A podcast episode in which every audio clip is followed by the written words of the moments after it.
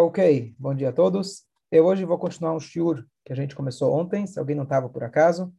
Eu vou fazer um pequeno resumo. Nós estamos aqui fazendo é, dois ou três, vamos shiurim, se a gente vai conseguir concluir, explicando o conceito filosófico teórico e profundo, interessante. Para mim foi fascinante quando eu estudei isso essa semana. E eu estou tentando compartilhar com vocês que esse estudo é, podemos entender um pouquinho melhor da estrutura do universo. O universo físico, o universo chamado pessoas, o universo Torá e o universo espiritual, que é o projeto de mundo. Então, nós estávamos falando de um conceito que aparece no, na Torá oral, que se chama Klal Uprat, regra e detalhes. O que são regra e detalhes? Então, a gente sabe de forma geral que a Torá foi dada num formato que ela foi escrita, e na parte escrita você tem apenas um resumo do que realmente é o judaísmo, você tem apenas dicas do que realmente são as mitzvot práticas, e vieram os sábios, passado de Moshe bem no diante, e eles revelaram, eles explicaram isso melhor. A gente elaborou um pouco no conceito de que por que Hashem fez dessa forma. Então, uma explicação é de que Hashem ele quis garantir que a informação continuasse exclusiva a nós. Como aquele exemplo de que quando uma pessoa ele tem a senha do banco, quer dizer que ele é o herdeiro. Então Hashem ele deu para a gente a noiva, como a gente falou, outro exemplo, quando alguém ele você pode identificar numa festa quem é o com quem é a noiva com facilidade. Quem é o noivo? É aquele que leva a noiva para casa. Então, aquele que levou a Torá ao longo das gerações somos nós. E essa é a maior prova de que nós recebemos a Torá, nós temos o legado da Torá e a nós foi dado o poder de interpretação da Torá.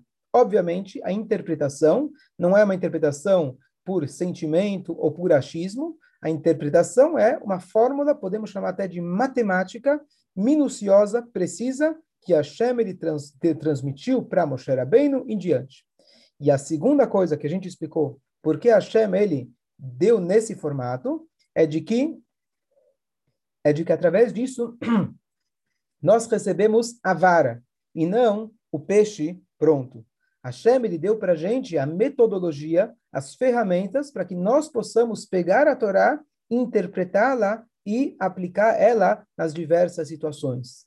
E isso tem uma outra vantagem, que eu não falei ontem, de que Deus, com a sua sabedoria infinita, ele garantiu que a Torá vai ser prática em todas as gerações.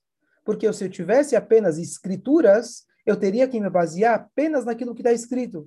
Como que eu aplico em situações que não tinham antigamente? Então, para isso vieram sábios com as regras na mão, com as fórmulas matemáticas para poder aplicar essa mesma situação, essa mesma regra em novas situações. Esse foi o primeiro ponto que a gente fez ontem. Depois, então, aqui a gente vê o que, que é o resumo de tudo isso que eu estou falando, de que a Torá ela foi dada numa semente e dessa semente nasceram várias árvores. Depois dessas árvores, nasceram outras árvores.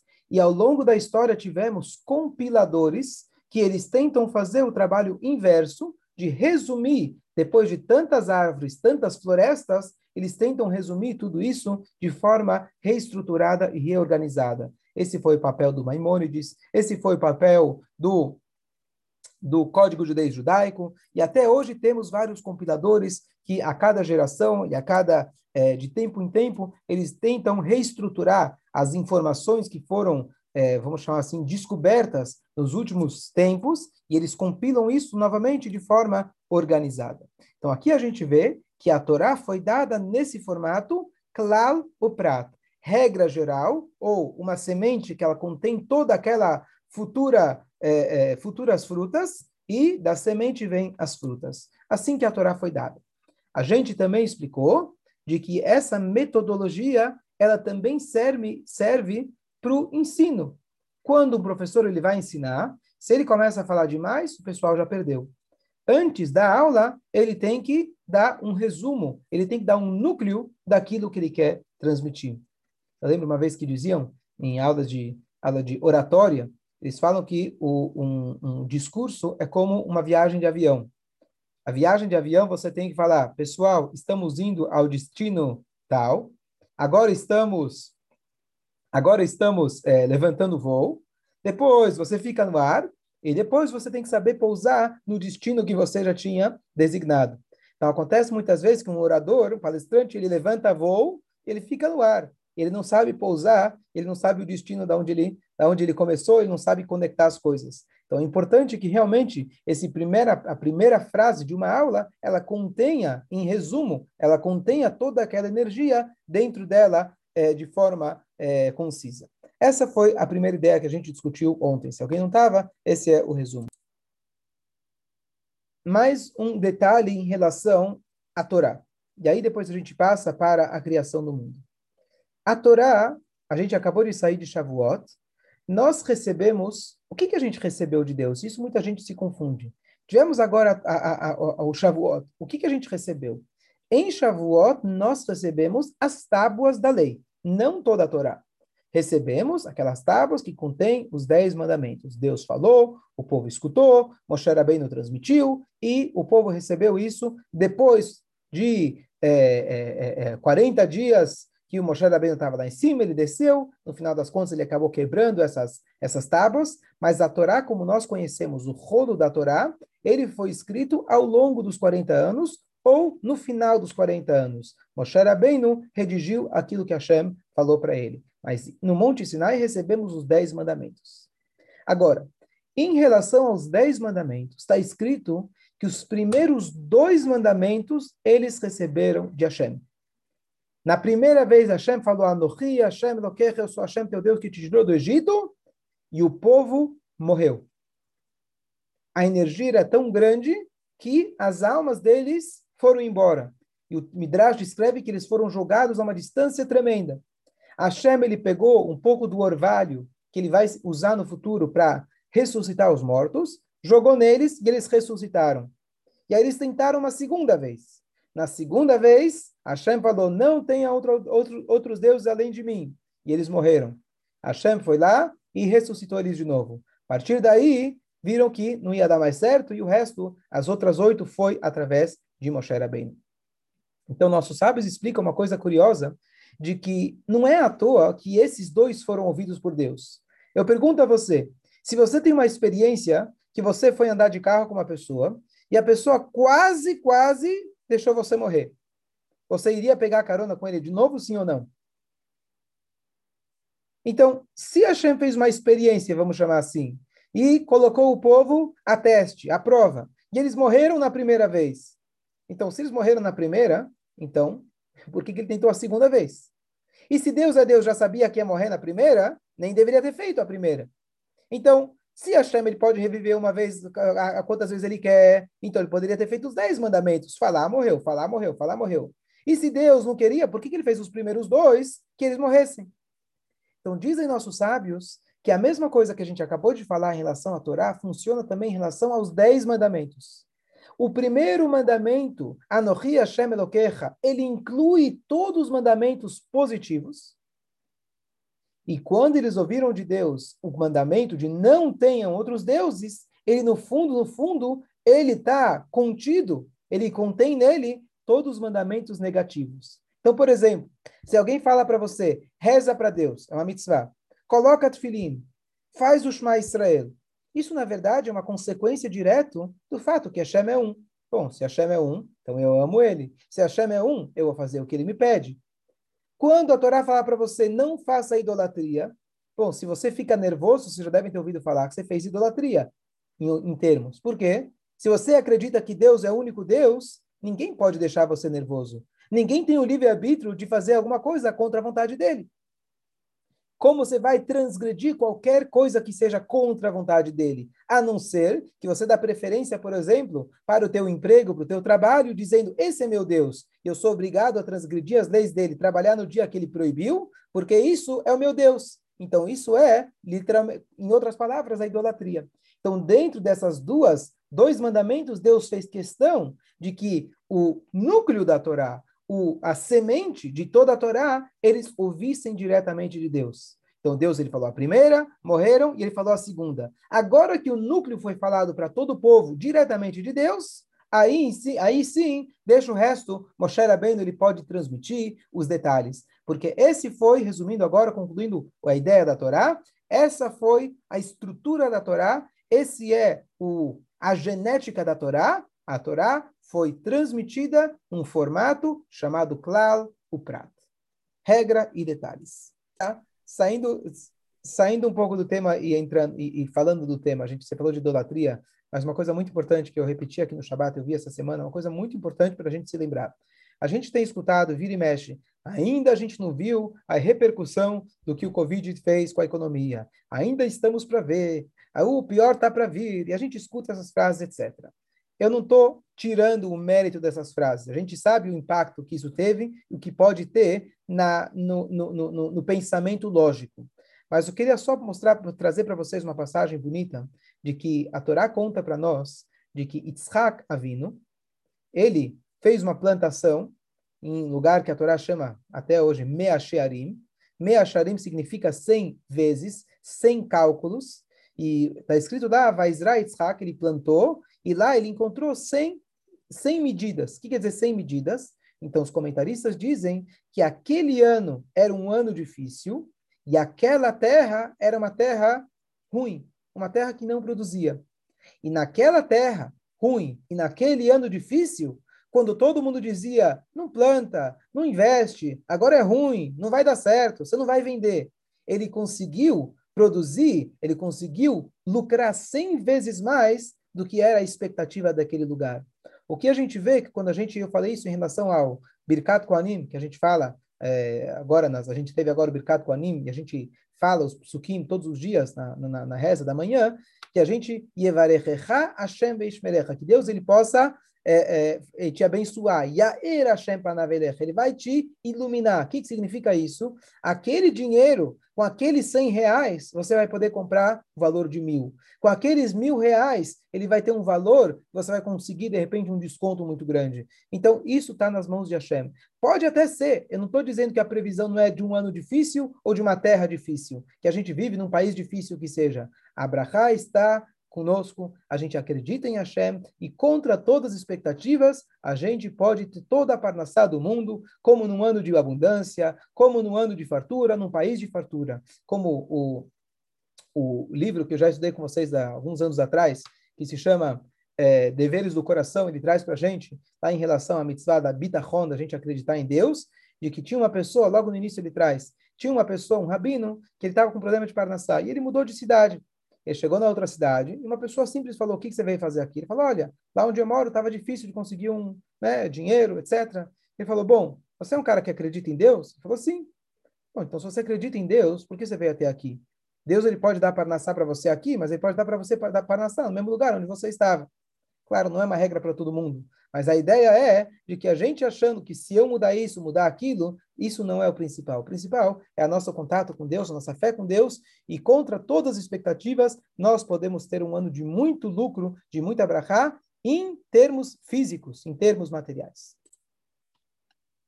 Então, agora vamos passar para a ideia da criação do mundo. Aonde a gente vê esse conceito teórico, esse conceito filosófico de que ah, o mundo ele foi criado como um núcleo e desse núcleo, dessa semente, tudo se destrinchou. Então, olha que interessante. O primeiro versículo da Torá, o que, que ele diz? Bereshit bara Elohim. No início, Deus criou etashamayim vetaaretz. Os céus e a terra. O que quer dizer os céus e a terra? Dizem nossos sábios. No primeiro dia, tudo foi criado. Perguntam então por que a Torá continua dizendo Deus criou no segundo dia tal coisa e no terceiro tal coisa.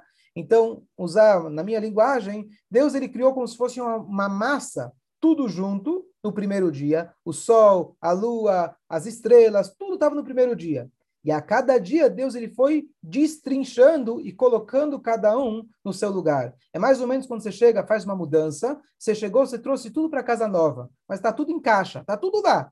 Mas para você agora colocar a cama no quarto certo, o sofá no quarto certo, a geladeira na cozinha e assim por diante, então é esse foi o trabalho dos seis dias da criação.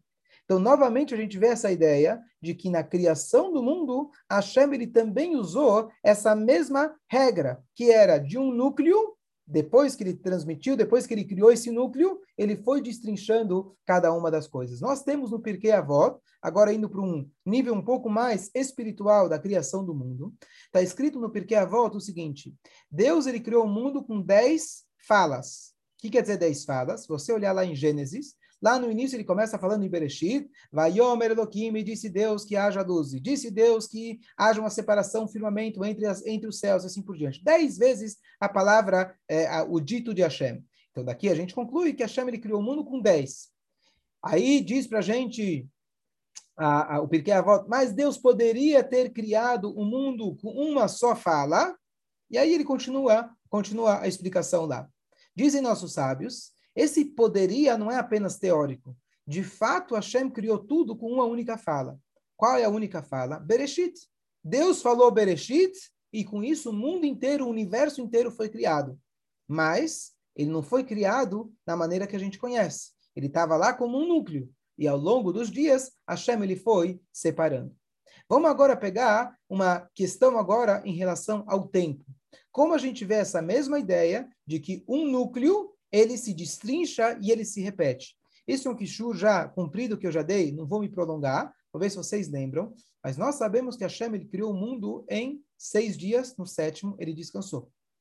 Há poucas semanas atrás, todo mundo estava perguntando, Mashiach vai chegar no ano 7000. Mashiach tem que chegar até o ano 7000. Não, Mashiach tem que chegar hoje. Mas existe o conceito do paralelismo, de que cada dia da criação, ele correspondeu ao, ao milênio que ao milênio é, seguinte. Então, por exemplo, o primeiro milênio ele corresponde ao primeiro dia da criação. O sétimo milênio corresponde ao Shabat. Por isso, então, as pessoas têm essa noção, essa ideia de que Mashiach vai chegar no sétimo milênio. Porque dentro, mesmo que Mashiach já chegou, Bezrat Hashem já vai ter chegado muito tempo, mas dentro, quando chegar o sétimo milênio, vai ser o milênio correspondendo ao sétimo dia, e por isso vai se chamar o Yom Shekuló Shabbat, o dia que ele é um Shabbat eterno. Dá um exemplo mais simples. O primeiro dia da criação foi Deus criou o céu e a terra, Deus criou a, a, a, luz e a escuridão. Dizem nossos sábios, essa primeira, esse primeiro movimento de Deus de criar é um movimento de bondade. Deus, de sua livre e espontânea vontade, ele foi lá e falou: Eu vou criar um mundo, eu vou fazer, eu vou sair de mim mesmo, sair da minha, chamar assim, de zona de conforto, e eu vou criar um mundo, eu vou fazer o bem. O primeiro milênio da história, se a gente lê em Bereshit, como que era as pessoas? As pessoas eram gigantes, muitos deles, viviam uma média de um milênio. Não sei como funcionava na época a aposentadoria que você perguntou, tá certo? Se viviam mil anos, se pagava previdência até 60 anos, eles iam ter que pagar os outros 940 para você, era um pouco complicado para o sistema, para a conta fechar. Mas eles viviam mil anos. E não que eles eram tzadikim. Se a gente for ver, as primeiras dez gerações, com poucas exceções, eram todos perversos. O que, que significa isso? Que o primeiro milênio da história foi Deus, ele deu vida eterna, bonança eterna, tinha comida à vontade, tinha a, a, a, a, a vida era longa, o tamanho era grande e assim por diante. No segundo milênio, no segundo dia da criação, Deus ele separou as águas. Separar é disciplina. Separar é você merece, você fica aqui mais perto de mim. Ah, o céu, simbolicamente, está em cima, é mais próximo de Deus, o Espírito. Depois tem as águas que estão embaixo, simbolizando a matéria. Então, no segundo milênio, Deus falou: opa, Noah, vamos eliminar daqui quem não precisa estar aqui. E aí Deus ele faz o dilúvio. Lá também tem uma parte, uma, uma, uma não está explícito na Torá, mas está aludido de que nessa mesma época tiveram, também teve um tsunami que inundou um terço do mundo. Talvez poucos conheçam isso. Naquele mesmo milênio teve a Torre de Babel, onde Deus ele foi lá e impôs a disciplina. No terceiro milênio, no terceiro dia, Deus ele fez o equilíbrio. Deus ele fez, na verdade, a terra e fazer a superfície é o que daria oportunidade para depois vir um ser humano. Agora pode haver uma vida humana, uma vez que não é apenas água, e aí ele poderia fazer a conciliação da criação do mundo. E aí, por isso, no terceiro milênio, nós tivemos depois Avraham Avinu, nós tivemos depois é, o Matan Torah, desculpa, Avraham Avinu não, desculpa, nós tivemos o Matan a Torá que foi dada, que ela veio trazer a paz, trazer o equilíbrio no mundo. E assim por diante, você tem um estudo desse paralelismo ao longo de todos os milênios. Então, aqui a gente vê também na questão da criação do mundo e também na questão de tempo, isso também se repete. O que eu estou falando novamente, que o DNA da criação do, o DNA da Torá e agora o DNA da criação do mundo foi feito nesse sistema de núcleo, detalhes, semente, frutas, é, regra e detalhes. Claro, o prato, como se chama em hebraico. Por enquanto, ainda estamos ainda na questão filosófica e teórica. Você vai dizer, o que, que isso tem a ver com a minha vida? O que, que isso me importa? Vamos ver daqui a pouco. Se alguém tiver uma dúvida. Agora, então, Agora, então, eu vou compartilhar com vocês um vídeo fantástico do Google. Eu comentei com vocês, acho que é outra vez. E eu vou narrando o vídeo, na verdade, porque esse shiur ele fica gravado também, alguns escutam no carro. Então, eu vou, mesmo que vocês vão estar assistindo, eu vou narrando o vídeo, se não incomodar vocês, para poder todo mundo poder acompanhar. O que acontece, a gente acabou de falar que a Torá é foi feita nesse sistema, a criação do mundo também foi nesse sistema, o tempo também, e agora a gente vai ver que o ser humano também. Nós sabemos que uma célula nossa, hoje, com os estudos avançados da ciência, a gente consegue encontrar a genética. O que, que significa a genética? Que essa, essa, mesma, essa mesma genética, ela se repete nas 7 trilhões de células que você tem no corpo. Eu consigo pegar uma célula sua, que é algo microscópico, e a partir dessa célula eu tenho todo o ser humano. Eu tenho uma ideia de quem você é, tá certo? É, a digital, quando você pega a digital de alguém para descobrir, para descobrir quem roubou e etc. Então, qual que é a ideia? Você consegue, em um pequeno, em cada detalhe do ser humano, por exemplo, reconhecer o todo. O que, que isso mostra para gente? De que a origem é a origem nossa também, agora na gestação de um bebê, como isso funciona? Também, isso vem de uma única gota, e a gente sabe que dessa única gota, ela contém tudo que vai ter depois. Ela vai depois passar para o trabalho que a mulher vai fazer, que ela vai desenvolver essa gota para que entre em todos os seus detalhes. Mas naquela primeira gota, eu já tinha tudo contido. E assim a gente vê na no próprio ser humano, e o ser humano, em cada detalhe dele, ele tem um todo. Significa que Hashem ele criou tudo nesse formato de claro, o prato regra geral, ou seja, um núcleo que inclui, que inclui tudo, e esse núcleo ele se desenvolve em várias células, em várias partículas. E o vídeo que eu vou mostrar para vocês, ele vai mostrar uma coisa incrível, que é a relação agora entre o mundo e o ser humano. Que ele vai fazer, o que, que ele vai fazer agora nesse vídeo? Ele vai fazer um zoom out, estamos usando o zoom, né? Mas o zoom out, quem lembra, né? Você fazer esse distanciamento, vai estar tá filmando uma pessoa, e ele vai pegar aquele Google Earth, quem conhece, que aquele no Google você consegue ver a Terra toda, e ele começa a se afastar, se afastar, se afastar, e tudo começa a ficar menor. De repente ele sai do planeta Terra, depois ele vai subindo as galáxias, e ele mostra lá o mais distante que se conhece até hoje, num formato, um formato tal. E depois ele faz, ele volta até o planeta Terra, ele volta para essa pessoa, entra no olho da pessoa, entra na íris, e ele começa a cada vez mais fazer um zoom, aumentar, aumentar, aumentar, aumentar, aumentar, aumentar. E no final das contas, o que, que ele encontra? Que o desenho que aparece na menor partícula do ser humano é idêntico ao desenho que aparece na, na parte mais distante que o ser humano já conseguiu enxergar lá, na, na, na lá no espaço. Então, eu queria mostrar para vocês esse vídeo, para vocês entenderem como que eu estou falando, é uma coisa, uma coisa científica, uma coisa simples a gente é, é, assistir e entender. Depois a gente vai entender e vai ficar tão claro que Deus olhou, no, olhou na Torá e criou o mundo. A Torá foi feita nesse... A, foi, a Torá é nesse formato, e o mundo que foi criado, a imagem da Torá, é, é, é, consequentemente, ele também foi feito nesse formato. Eu vou compartilhar aqui com vocês nosso. Eu assisti vídeo. esse vídeo, é muito louco. Ok, então vou mostrar aqui para vocês. Eu vou, como eu falei antes, eu vou estar tá narrando aqui. Tá? Então aqui temos uma mulher deitada e o zoom out está indo, tá indo a, a, a indo para trás, subindo no espaço, usando o Google. Aqui está falando 100 metros, 1 quilômetro, e vai subindo cada vez mais, 10 quilômetros. Já está nos 100 quilômetros, já dá para ver que foi filmado nos Estados Unidos, já dá para ver o planeta Terra, já estamos a 10 mil quilômetros e começam a aparecer agora os outros planetas, a Lua, 1 milhão de quilômetros, 10 milhões de quilômetros e começam a aparecer asteroides, 100 milhões, Vênus, Mercúrio. A gente vê os planetas, 10 bilhões de quilômetros, ele continua subindo. Não sei a tradução exata aqui do, do, do inglês. Já passamos do Sol, 1 trilhão de quilômetros e continua subindo. Um ano luz, 10 anos luzes. Cada vez você vê mais escuro e mais pontinhos menores. Mil anos luzes, 10 mil anos luzes. Ele continua subindo, subindo. E agora ele continua, essas cores vão mudando.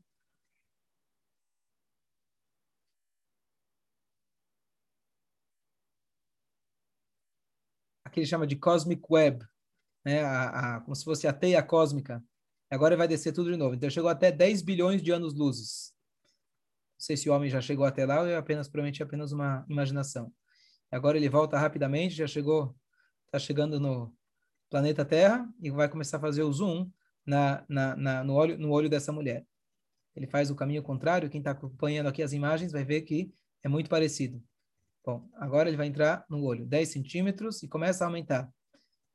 1 centímetro, como continua aumentando, 1 milímetro, está na retina, 100 micro, micrometros, e assim ele vai começar a é, diminuir, diminuir, a gente começa a ver as células, os cromossomos, DNA, 10 nanômetros, grupo de átomos, o, os elétrons mais aqui ele chama de espaço o, espaço vazio atômico. Depois o, os núcleos atômicos os prótons e nêutrons.